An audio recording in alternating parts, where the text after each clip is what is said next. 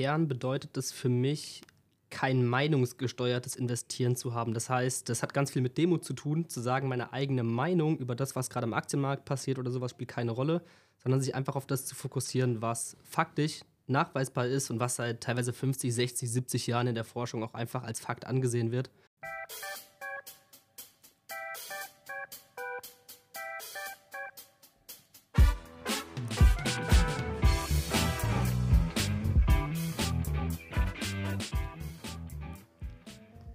Hallo und herzlich willkommen zu einer neuen Folge. Wir sind in Folge 23 des Podcasts Nie 0815 Vertrieb neu denken, dem Podcast aus dem Vertrieb für den Vertrieb.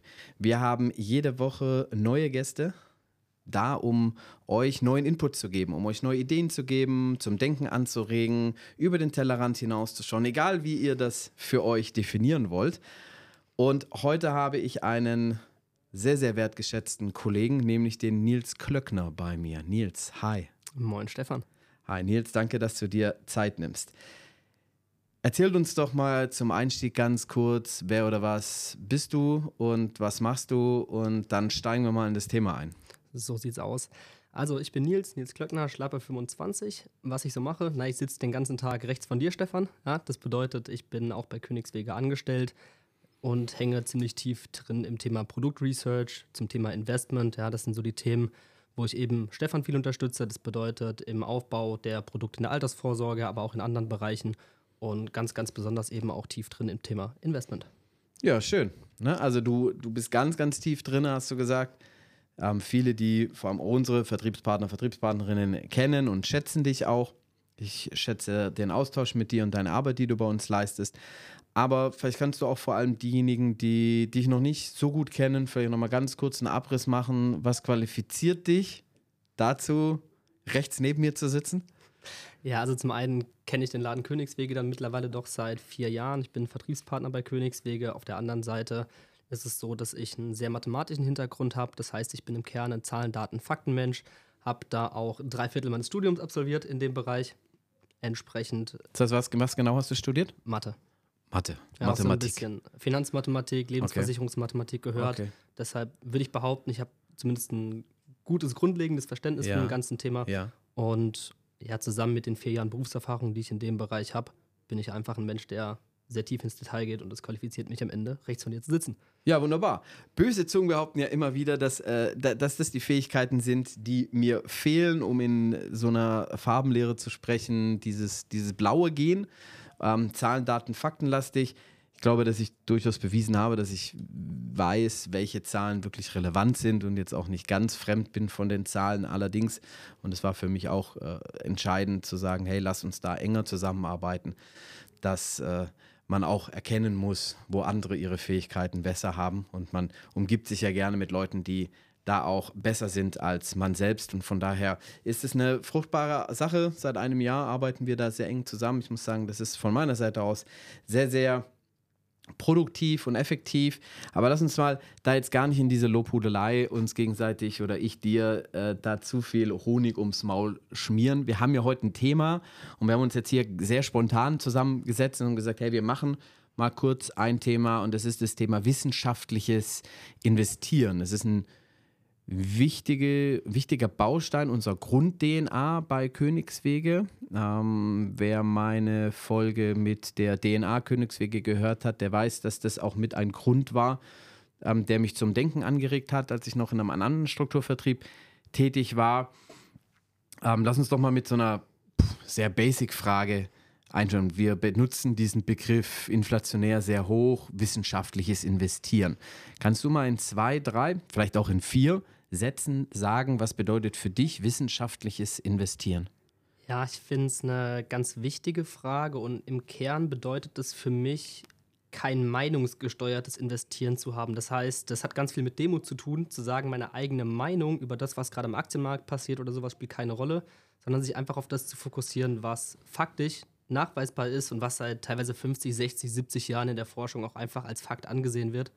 Und da eben meine persönliche Meinung oder die Meinung des Investors mal ein bisschen hinten anzustellen. Das ist für mich wissenschaftliches Investieren. Okay.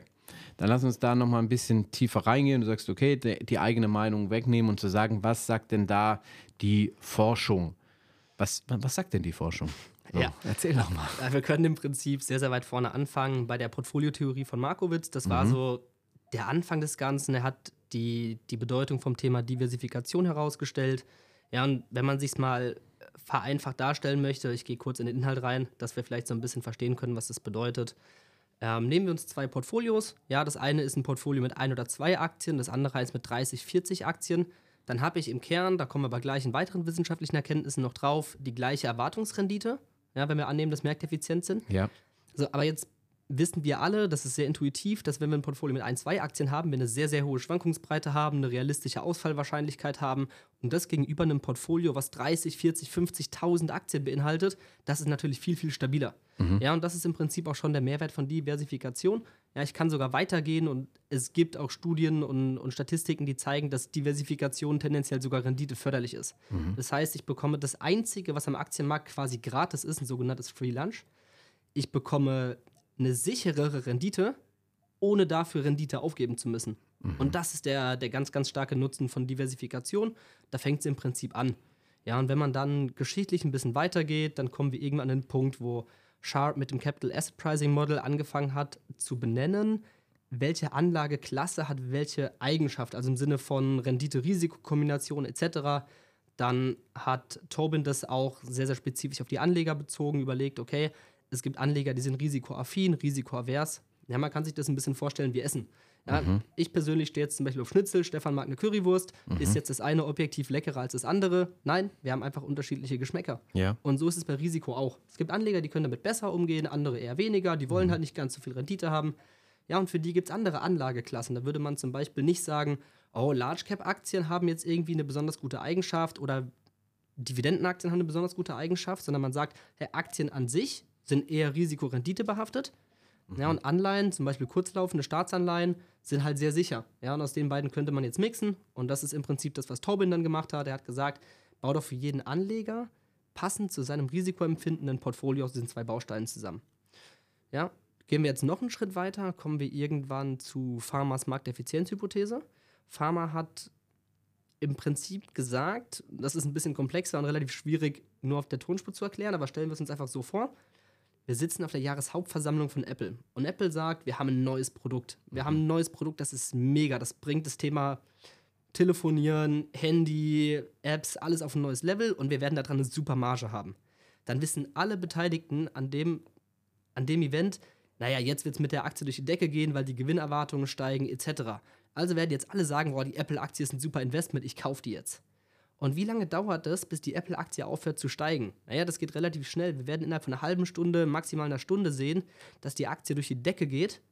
Und dann ist die auf diesem Niveau. Das heißt, diese Information, dass es was Neues gibt, ist eingepreist. Apple hat noch nichts verkauft, es ist nichts passiert, die mhm. haben kein iPhone abgesetzt. Ja, aber die Aktie ist schon teurer geworden. Und das ist im Prinzip, was den Aktienmarkt bewegt. Es geht also gar nicht um Tatsachen, sondern um Informationen. Ja. In dem Moment, wo ich weiß, da wird was kommen, ist diese Information schon im Preis drin. Das bedeutet jetzt aber auch, der, der die Info ein, zwei, drei Tage später bekommt, kann sie gar nicht mehr verwerten, weil das haben alle anderen Anleger, die schon gehandelt haben, schon getan. Und das ist im Prinzip der Kern von Farmers Markteffizienzhypothese. Er sagt nämlich, alle Informationen, die es jetzt schon draußen am Markt gibt, die irgendwie frei zugänglich sind, sind jetzt schon in allen aktuellen Aktienkursen drin enthalten. Das heißt, der heutige Preis ist der perfekte Preis. Und daraus schließt sich jetzt, dass ich gar nicht aufgrund meiner Meinung, und das ist hier der ganz wichtige Punkt, ich, ich kann nicht aufgrund von der Information, die ich glaube zu haben, die andere ehrlich gesagt auch haben, sagen, die Aktie wird steigen oder fallen. Weil die Info über diese Vermutung, die ich habe oder das, was ich da anstelle, die ist ja schon im Kurs drin. Mhm.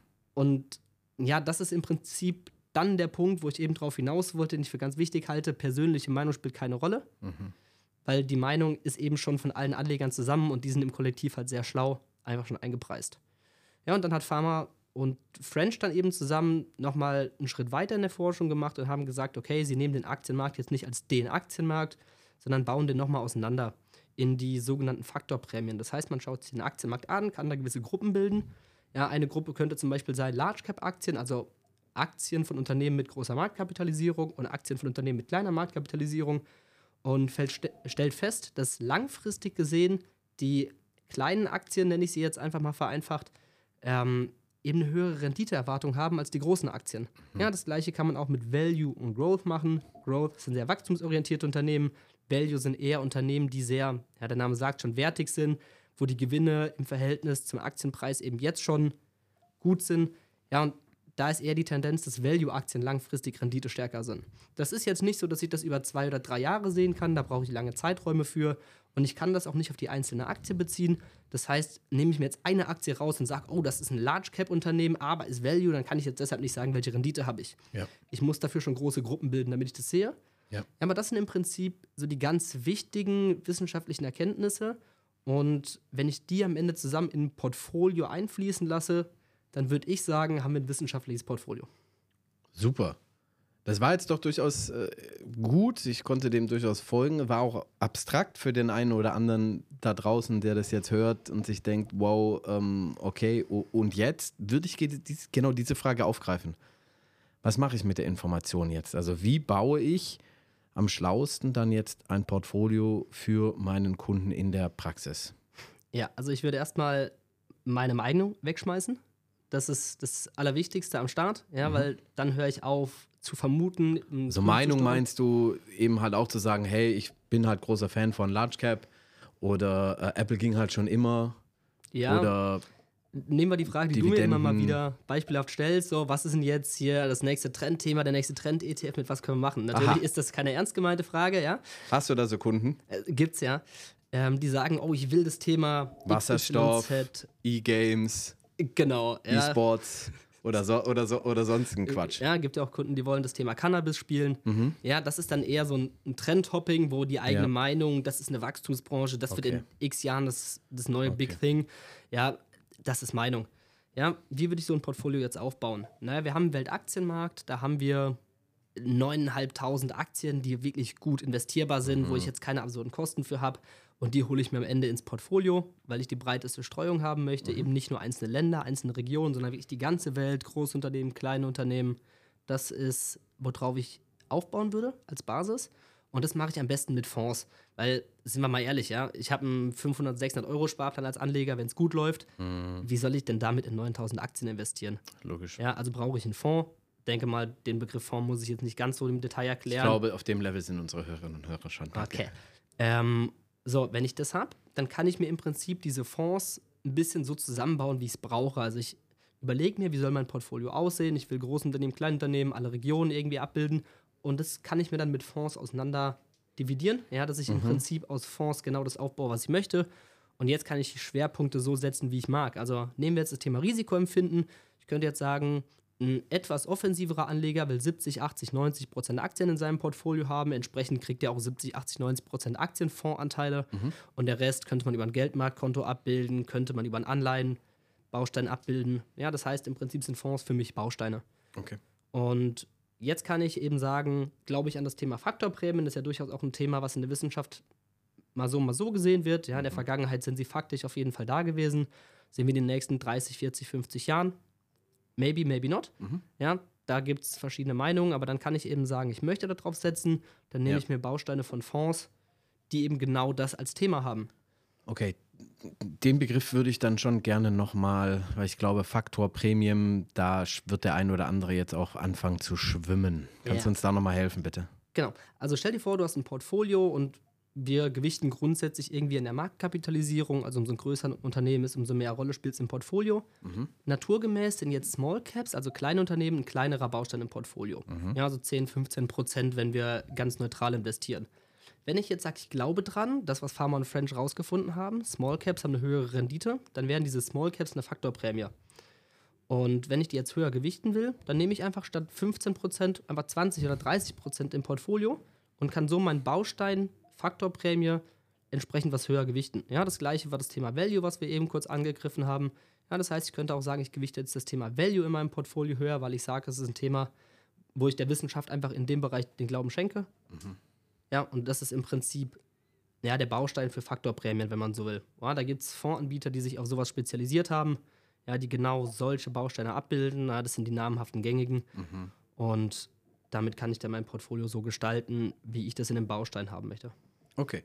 Gehen wir nochmal ein bisschen praktischer rein, äh, wenn wir jetzt hier sagen, wir bei Königswege, wir haben uns ja Gedanken gemacht ähm, und wir geben unseren Vertriebspartnerinnen, Vertriebspartnern ja durchaus auch Portfoliolösungen vor. Können wir da mal auf die einzelnen Portfoliolösungen eingehen, warum und was für, was für Gedanken wir uns dabei gemacht haben?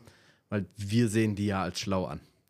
Ich hoffe doch, ja. Ja. Ähm, also im Kern eint die Portfolios erstmal alle die maximale Streuung, die maximale Diversifikation. Ja. Es gibt kein Portfolio, was davon abweicht. Wir wollen in jedem Portfolio grundsätzlich den ganzen Aktienmarkt abbilden. Und jetzt gibt es so ein paar Fragen, wo die Wissenschaft bis heute eigentlich keine perfekte Antwort gegeben hat. Und das ist so die Frage, wie gewichte ich jetzt das Portfolio? Es gibt das in Anführungszeichen perfekte passive Portfolio. Ich nehme jeden Baustein genauso wie die Marktkapitalisierung das hergibt. Das heißt, ich nehme den Börsenwert der gesamten USA, der liegt dann bei 65 Prozent. Also nehme ich 65 Prozent USA in mein Portfolio. Ja, das wäre klassisch Marktkapitalisierung und das perfekte passive Portfolio, wenn es das denn gibt. Aber definitionsgemäß wäre das halt so. Dann kann ich aber eben auch sagen, was ja auch relativ beliebt ist, ich gewichte mein Portfolio nach Bruttoinlandsprodukt. Da ist die USA dann eben nicht mehr unangefochtene Nummer eins, sondern Ja. dann kommen eben so Regionen wie China etc. mit rein und dann haben wir einen sehr viel höheren Anteil der sogenannten Emerging Markets, die eben China beinhalten, die haben bis vor zwei Jahren Russland beinhaltet, da gehört Brasilien, Argentinien dazu. Ja, also Länder, die vielleicht gar nicht so entwickelt sind, aber trotzdem eine unfassbar große Wirtschaftsleistung in Summe haben. Ja. Ja, und dann würde ich bei einem Portfolio rauskommen, was eben nicht mehr so viel USA-Anteil hat, Ja. dafür aber einen deutlich höheren Anteil Emerging Markets. Ja. Ja, warum würde man das machen? Im Prinzip geht es da so ein bisschen drum, Respekt vor Investmentblasen zu haben. Will man jetzt das Risiko eingehen, dass wenn es in den USA nicht läuft, mit 60% vom Portfolio drinsteckt.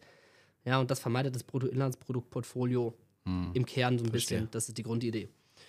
Dann gibt es ein Portfolio, das ist rein auf die Faktorprämien ausgerichtet. Also da geht es wirklich genau darum, die Themen Small Cap, die Themen Value, Profitability spielt auch noch eine Rolle. Ja, ich mag jetzt die Prämie nicht alle einzeln erklären. Ich glaube, das ist auch in der Masse nicht so entscheidend. Aber eins, was genau auf dieses Thema einspielt, ja, und eben diese Bausteine besonders, besonders stark gewichtet, also wirklich viel in kleine Unternehmen geht, besonders in die, die dann innerhalb dieser kleinen Unternehmen nochmal dem Thema Value zuzuordnen sind. Ja, das ist dann das Faktorprämienportfolio, auch hier trotzdem die maximale Streuung hat. Und dann haben wir noch das Indexportfolio. Das ist im Prinzip so eine Art Hybrid aus Marktkapitalisierung und Bruttoinlandsprodukt. Ich schaue mir an, wie teuer ist eine Region am Aktienmarkt. Und umso teurer sie ist, dann könnte man ja jetzt sagen, hat sie ein höheres Blasenrisiko, da muss man ein bisschen aufpassen. Wenn eine Region mal irgendwie in der Blase aufgeht, nehmen wir Japan 1990 als Beispiel, dann war sie natürlich teuer. Ich kann jetzt aber nicht sagen, nur weil eine Region teuer ist, die USA sind teurer als die Emerging Markets im Moment zum Beispiel, ist es ja keine Blase. Ja. Ja, und wenn ich das nutze und sage, eine Region, die teurer ist, gewichte ich ein bisschen niedriger, dann komme ich im Prinzip ja so ein bisschen in der Mitte raus zwischen Bruttoinlandsprodukt und Marktkapitalisierung und habe eben einen ähnlichen Effekt, der aber nochmal näher, näher an der Marktkapitalisierung am neutralen Portfolio ist und nicht ganz das Extrem wie das Bruttoinlandsprodukt mit einem sehr, sehr hohen Anteil in den Schwellenländern. Okay, spannend. Das heißt, du hast, wenn ich jetzt mitrechne, was ist mitrechnen? Ich kenne die Portfolien, haben wir aber über vier Portfolien gesprochen. Ja. Das ist einmal mit Marktkapitalisierung angefangen, mit der etwas höheren USA-Gewichtung. Dann hast du gesagt, naja, man kann es über, über das Bruttoinlandprodukt lösen. Dann das Thema Faktorinvesting und Index. Ähm, und dann gibt es ja noch ein ganz anderes Thema. Ähm, ja, doch, das, la, la, lass uns da ganz kurz, lass uns dieses Thema ganz kurz schweifen, weil wir auch dieses Thema letzte Woche oder im Podcast Folge 22 mit Lukas Falter mal aus der Immobilienblase, äh, Immobiliensicht, Entschuldigung, freudscher Versprecher, ähm, Immobiliensicht ähm, durchleuchtet haben, nämlich das Thema Nachhaltigkeit, Nachhaltigkeit und ESG. Genau. Das ist ein sehr schwieriges Thema, wie ich finde, weil es eine hohe Komplexität hat. Also Ja. es ist einem Anleger sehr schwer beizubringen, was das eigentlich genau bedeutet. Ne, Im Kern haben wir ESG, Environment Social Governance, alle mal gehört, haben im Grunde verstanden, was das bedeutet. Die Frage ist, wie kann ich das jetzt umsetzen? Ja, wir haben jetzt eine Sache noch gar nicht so viel diskutiert. Es gibt zwei Arten von Fonds. Es gibt aktive Fonds, es gibt passive Da Fonds. kommen wir gleich noch drauf, keine Angst. Genau. So, und jetzt kann ich aber in beiden Arten von Fonds im Prinzip sagen, ich fange an zu filtern. Ja, das heißt, ich nutze irgendwelche Ratings über Nachhaltigkeit von Unternehmen, um eben zu sagen, es gibt Unternehmen, in die ich nicht investieren möchte. Das heißt, ich fange an, Unternehmen auszuschließen. Ja. Ja, das kann ich jetzt in verschiedenen Ausprägungen machen. Ich kann das in einem sehr, sehr flachen Level machen. Das heißt, ich schließe einfach pauschal ein paar Branchen aus. Dann verliere ich gängigerweise so um die 10 Prozent Was für Branchen wären das dann? Ja, Tabak, Alkohol, Kohle, Atom. Rüstungsindustrie. Ja, genau, Rüstungsindustrie, mhm. Waffen. Ja, das sind so die gängigen im Prinzip. Mhm. Da verliere ich dann 10% der Unternehmen. Das mhm. ist im Sinne der Diversifikation kaum spürbar. Mhm. Und jetzt kann ich dann nochmal andere Ratings drüberlegen. Ja, eine gängige Sache wäre der Best-in-Class-Ansatz. Das heißt, ich rate innerhalb der verbleibenden Branchen. Ja, nehmen wir jetzt zum Beispiel die Finanzindustrie und rate jedes Unternehmen einzeln, gebe ihm eine Durchschnittsnote. Ja, man kann sich vorstellen wie eine Schulklasse. Ja, wie der Abschlussjahrgang. Am Ende ist jeder in irgendeinem Fach besser oder schlechter, aber ja. es gibt eine Durchschnittsnote, ja. wo man sein Abi am Ende kriegt und die besten 25 Prozent der Abiturienten oder der Unternehmen behalte ich jetzt eben. Und dann diversifiziere ich schon gar nicht mehr so stark, ist aber immer noch sehr, sehr, sehr mhm. breit gestreut. Ja, und das sind so die beiden gängigen. Und dann gibt es natürlich aber auch nochmal Ansätze, dass ein Management von einem Fonds auf, eine, auf ein Unternehmen einwirkt, irgendwelche bestimmten Entscheidungen ja. zu treffen, etc. Ja. ja. aber das wird sehr, sehr komplex, wenn wir da jetzt alle Ausprägungen machen, weil. Es ist, auch, ist auch ein sehr, sehr komplexes Thema. Wir ich habe es mit Lukas Falter im Prinzip auch besprochen. Äh, aus, der, aus, aus unserer Brille sowohl 34D als auch 34F oder H ähm, Geschäft gegenüber 34C äh, ist es deutlich komplexer, nicht ganz so greifbar. Vielleicht da noch die, die Frage und dann würde ich den Exkurs SG gerne auch schon wieder schließen, weil es sehr schwierig ist, wie du es auch schon gesagt hast. Aber wie stark, du bist ja viel mehr noch am Kunde, Kunden als ich dran. Wie stark ist das Thema eigentlich da wirklich ausgeprägt? Kommt bestimmt darauf an, wie man den Kunden fragt. Ja. ja ich frage ganz gerne offen, den Kunden, hey, ist es grundsätzlich ein Thema, was dir wichtig ist beim Investieren? Und ich würde sagen, die Hälfte der Kunden sagt dann, ja, lass uns auf jeden Fall mal drüber sprechen. Die Hälfte mhm. sagt, beim Investieren ist es mir jetzt nicht so wichtig, in meinem Alltag mhm. vielleicht schon eher. Mhm. Ja, und das ist ja auch ein, ein, guter Instinkt, dass die Leute sagen, ich achte in meinem Alltag drauf. Ja, beim Investieren ist es schwierig und ich glaube, das ist auch der Grund dafür, warum viele Leute ein bisschen vorsichtig sind. Ja. Und wenn man dann ein bisschen weiter ins Detail geht und das mal erklärt, was heißt das eigentlich für den Kunden, naja, dann, dann am Ende würde ich sagen, von den 50 Prozent sagt die Hälfte nochmal, ich möchte in irgendeiner Art und Weise nachhaltig investieren, mhm. in irgendeiner Art und Weise nicht. Ja, wir haben uns das Thema jetzt beson weder besonders auf die Fahne geschrieben, noch sind wir mhm. besonders dagegen. Wir haben es im Schaufenster. Genau. Falls, falls jemand fragt, das ist für uns intern ja auch immer, ne, du kennst die Diskussion, die wir führen, äh, schwierig du sprichst es beim Kunden an, wie viele Kunden kommen tatsächlich um die Ecke und sagen, hey, ich wollte da mal oder kommen auch nachträglich zu dir und sagen, hey, ist eigentlich mein Portfolio X oder Y? Ähm, bin ich da gut aufgestellt? Wie oft kommt das vor? Oh, also das ist mir jetzt noch nicht passiert, dass ein Kunde okay. gesagt hat, doch, ein, ein Fall hatte ich tatsächlich, also wenig. Kunde, das, den ich übernommen habe, ja. Okay, das ist ja das ist wichtig einfach zu verstehen, ähm, während es im Immobilienthema ein, ein ganz anders auch greifbarer Punkt ist. Wenn ihr da nochmal was hören wollt, gerne spult mal zurück, Folge 22 mit Lukas Falter und hört euch an, ähm, was Bienen mit ESG zu tun haben auf Dächern. Das äh, war ein spannendes Thema.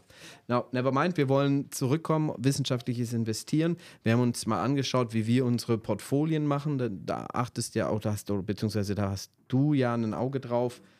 Und ähm, die sind im Prinzip ja in Anführungsstrichen prognosefrei. Das heißt, wir wechseln da ja auch nicht andauernd irgendwelche Fonds hin und zurück. Und wir haben sie ja auch in den verschiedensten Ausprägungen. Das heißt, du hast jetzt äh, auch mal eine Gewichtung zwischen Aktien und sagen, lassen wir mal beim Thema Anleihen bleiben, Anleihen mit drinne und die könnte man in unserem äh, System ja quasi den Schieberegler quasi von 0 auf 100 legen, um zu sagen, okay, ich habe einen sehr defensiven Kunden mit wenig Restlaufzeit, ich möchte aus irgendeinem Grund ähm, eine hohe Anleihequote haben, dann fährt man diesen Schieberegler im Prinzip hoch. Ja, so einfach ist es und das ist auch das Charmante eine Tobin Separation, ja, auf die wir uns ja berufen. Mhm. Die, die Bausteine beeinflussen sich nicht gegenseitig. Das heißt, ja. ich kann wirklich linear arbeiten und sagen, ja. Kunde ist offensiv, mehr Aktien, defensiv, mehr Anleihen, fertig. Okay, perfekt.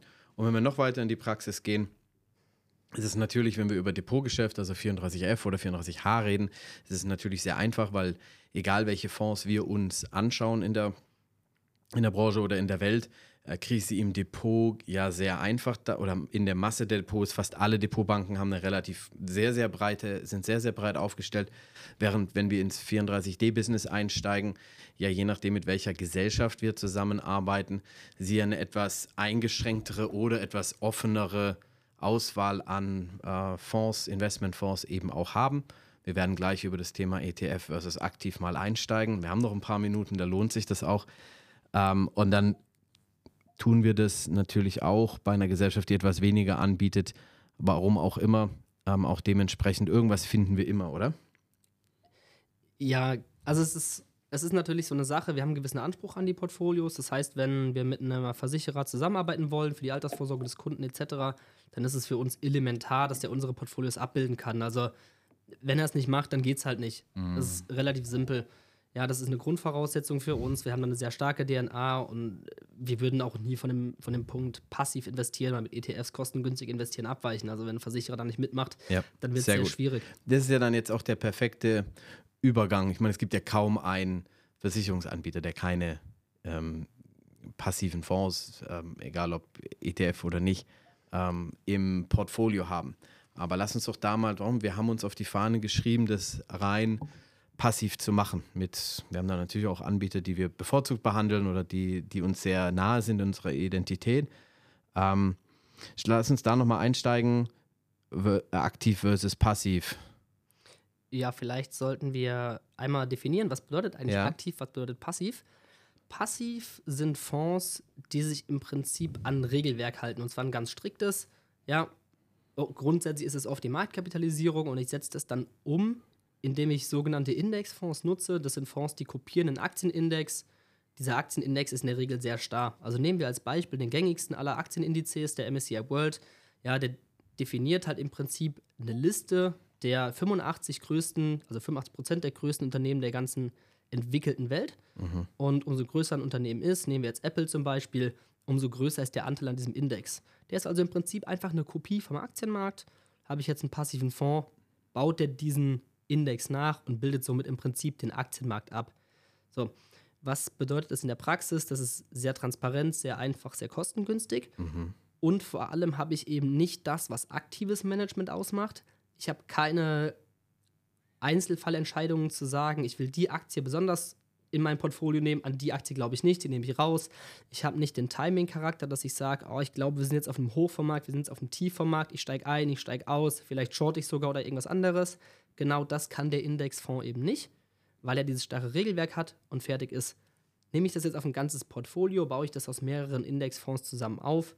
Ja, und im Prinzip gelten auf Ebene des Portfolios die gleichen Regeln wie im Fonds selbst. Ja, ja klare Liste, ich will nach Marktkapitalisierung oder nach Bruttoinlandsprodukt oder ja. die Methode vom Indexportfolio gewichten und davon weiche ich auch nicht ab.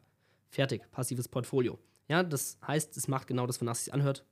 Wenig aktiver Eingriff, wenig Handlung. Ja, es ist eher das, das langweilige Kind beim Investieren, wenn man so will. Okay. Und aktives Investieren hört sich immer spektakulärer an, aber am Ende macht es dieses Aktive eben auch aus, dass viele proaktive Entscheidungen getroffen werden, öfter mal rotiert wird, einzelne Aktien ausgetauscht werden, etc. Okay. Was bringt mir das? Aktives Investieren? Ja, oder sich für das Passiv äh, entscheiden. Wir haben uns für das Regelwerk entschieden in unserer Grund-DNA. Was macht das langfristig aus? Ja, bringen wir einmal Praxis und Theorie zusammen. Wir ja. haben eben die Markteffizienzhypothese von, von Pharma gehört, was die im Prinzip besagt. Und wenn ich die jetzt konsequent verfolge, dann ist für mich ja klar, alle Aktien sind heute schon richtig bepreist. Das heißt, ich kann eigentlich mit proaktiven Handelsentscheidungen auf einzelner Aktienebene oder vielleicht auch auf Marktebene mhm. gar keinen Mehrwert erreichen. Mhm. Und es gibt unzählige Studien dazu, die auch messen können, dass aktive Fonds in der breiten Masse den Markt oder ihr passives Pendant nicht schlagen. Ja, das funktioniert mit Sicherheit mal über ein, zwei Jahre. Ja, da ist der Zufall auch einfach sehr freundlich. Ja, nimm den Münzwurf. Überdurchschnittlich oft zu gewinnen ist relativ einfach, wenn du einmal wirfst. Mhm. Der Durchschnitt ist 50% der Fälle gewinnst du. Mhm. Aber du hast halt eine 50% Wahrscheinlichkeit, dass es besser läuft. Mhm. Jetzt mach aber 100 Münzwürfe und du wirst ziemlich genau bei 50% auf der einen und 50% auf der anderen Seite rauskommen, mhm. mit einer hohen Sicherheit. Und ja. so ist es auch bei aktiven Fonds. Umso länger du das Spiel spielst, umso weniger Chance haben sie eine Outperformance zu liefern. Und wenn ich jetzt bedenke, dass sie im Schnitt teurer sind, weil ich habe gehört, Fondsmanager ist ein gut bezahlter Job. Scheint so. Ja, man, die Jungs und Mädels in dem Bereich wissen ja auch, was sie tun, die sind ja hochqualifiziert etc. Will denen jetzt gar nichts absprechen. Aber in der Masse sind genau die Kosten des Fonds der Faktor, warum ein Fonds unterperformt. Okay. Warum er eben nicht den Markt ja. schlägt. Ja. ja und Wie hoch sind so Kosten so, schnittmäßig? Ja, also das ist eine, eine, ganz spannende Sache. Wenn ich jetzt einmal rausrechne, dass in den meisten aktiven Fonds auch eine Vergütung für einen Berater drin ist, dann mhm. reden wir über 0,7, 0,8, 0,9 Prozent pro Jahr. Mhm. Je nachdem, ob der Fondsmanager sehr aktiv, sehr passiv ist. Also ja. ein Manager, der viel handelt, produziert auch gerne mal noch Transaktionskosten in Höhe von 1 Prozent pro mhm. Jahr und dann sind wir schon mhm. bei anderthalb oder 2 mhm. Prozent. Ja, aber das ist so die Benchmark. Wenn ich jetzt nur eine Beratervergütung oben drauf lege, mhm. ja, dann landen wir halt am Ende bei keine Ahnung, summa summarum mit Transaktionskosten durchaus mal 2, zwei, 2,5 Prozent. Okay, spannend. Und das Thema ETF-Indexfonds? Ja, liegt deutlich niedriger. Wir haben erstens mal fast keine Transaktionskosten, weil ja. das Regelwerk so starr ist. Die liegen ja. also in der Masse bei 0,1 Prozent pro Jahr oder drunter und der Fonds kostet ja, seine 0,2 Prozent im Schnitt. Ja, es gibt Regionen, die sind günstiger, Regionen, die sind teurer. Okay. Und dann habe ich natürlich einen klaren Kostenvorteil. Okay, spannend. Das ist, finde find ich super, äh, wie du das aufgezogen hast. Ich glaube, wir haben da einen sehr, sehr guten Einblick bekommen, was bedeutet diese Grund-DNA, wissenschaftliches Investieren. Du hast uns ein bisschen mh, mm, mit auf die Reise genommen, was die Wissenschaft oder die Forschung dazu sagt. Wir haben uns angeschaut, wie wir das praktisch umsetzen. Damit haben wir vielleicht auch den einen oder anderen Tipp gegeben, was der eine oder andere machen kann da draußen, wenn er aktuell noch nicht bei Königswege ist. Ähm, Jetzt äh, merkt man natürlich, A, du weißt, wovon du sprichst.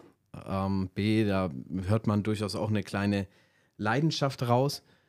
Wie hast du dich vielleicht auch neben gewissen Vorlesungen, die du dazu gehört hast, äh, gibt ja auch viele Universitäten, wo das Thema gerade auch Finanzmathematik oder, oder Finanzwirtschaft gelehrt wird. Und auch ich an der Uni Mannheim habe den einen oder anderen, ähm, die eine oder andere Person, von der du gesprochen hast, auch in Vorlesungen gehört.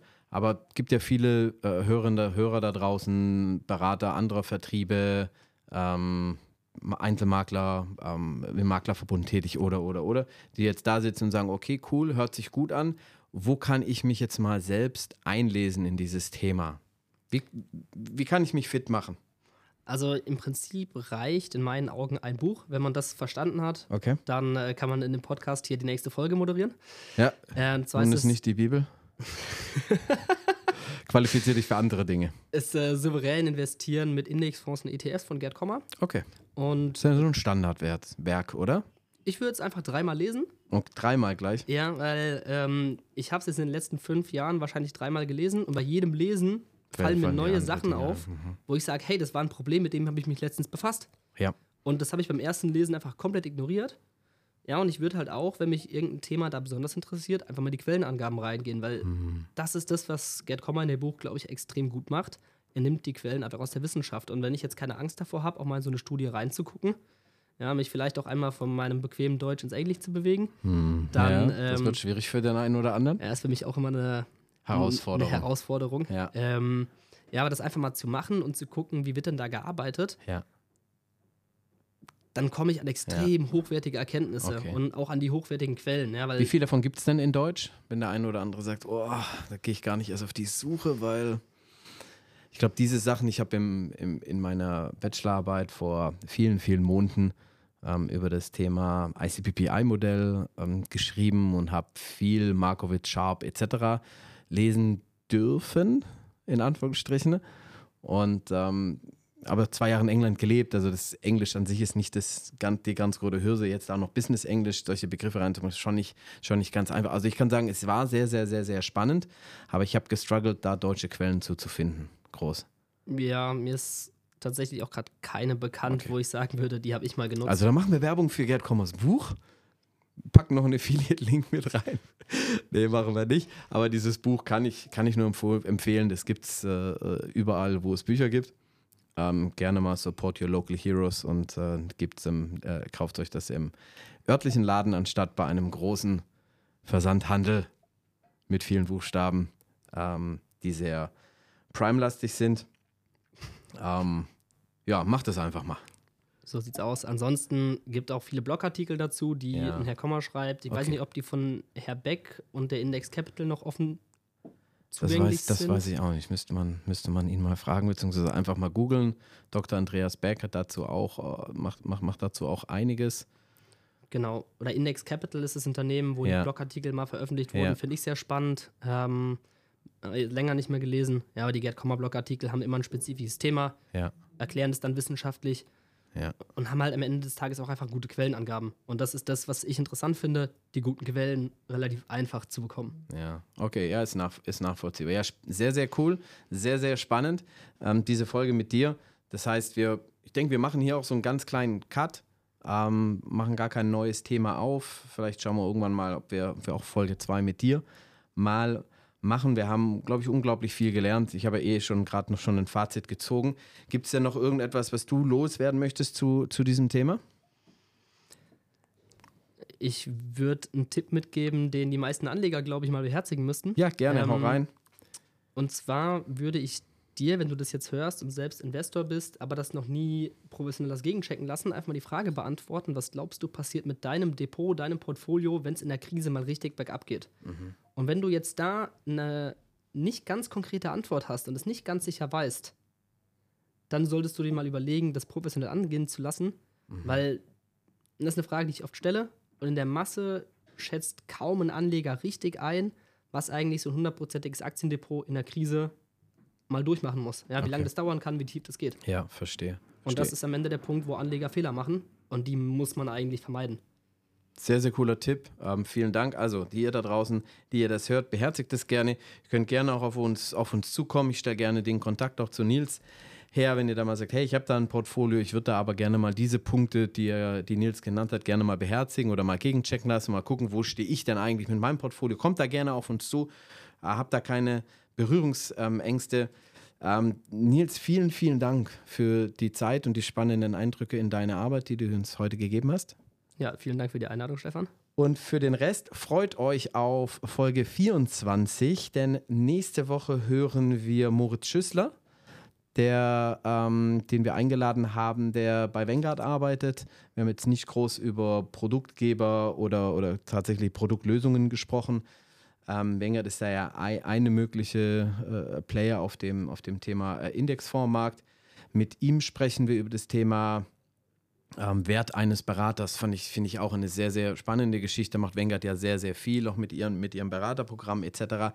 Also hört da mal rein. Ist auf alle Fälle eine spannende Geschichte. Ansonsten dürft ihr euch immer an uns wenden, wenn ihr Fragen, Ideen, Gedanken, Wünsche, Gäste, Themen etc. habt dann haut einfach rein und ansonsten wünsche ich euch einen wundervollen Tag und bis zum nächsten Mal. Ciao, ciao.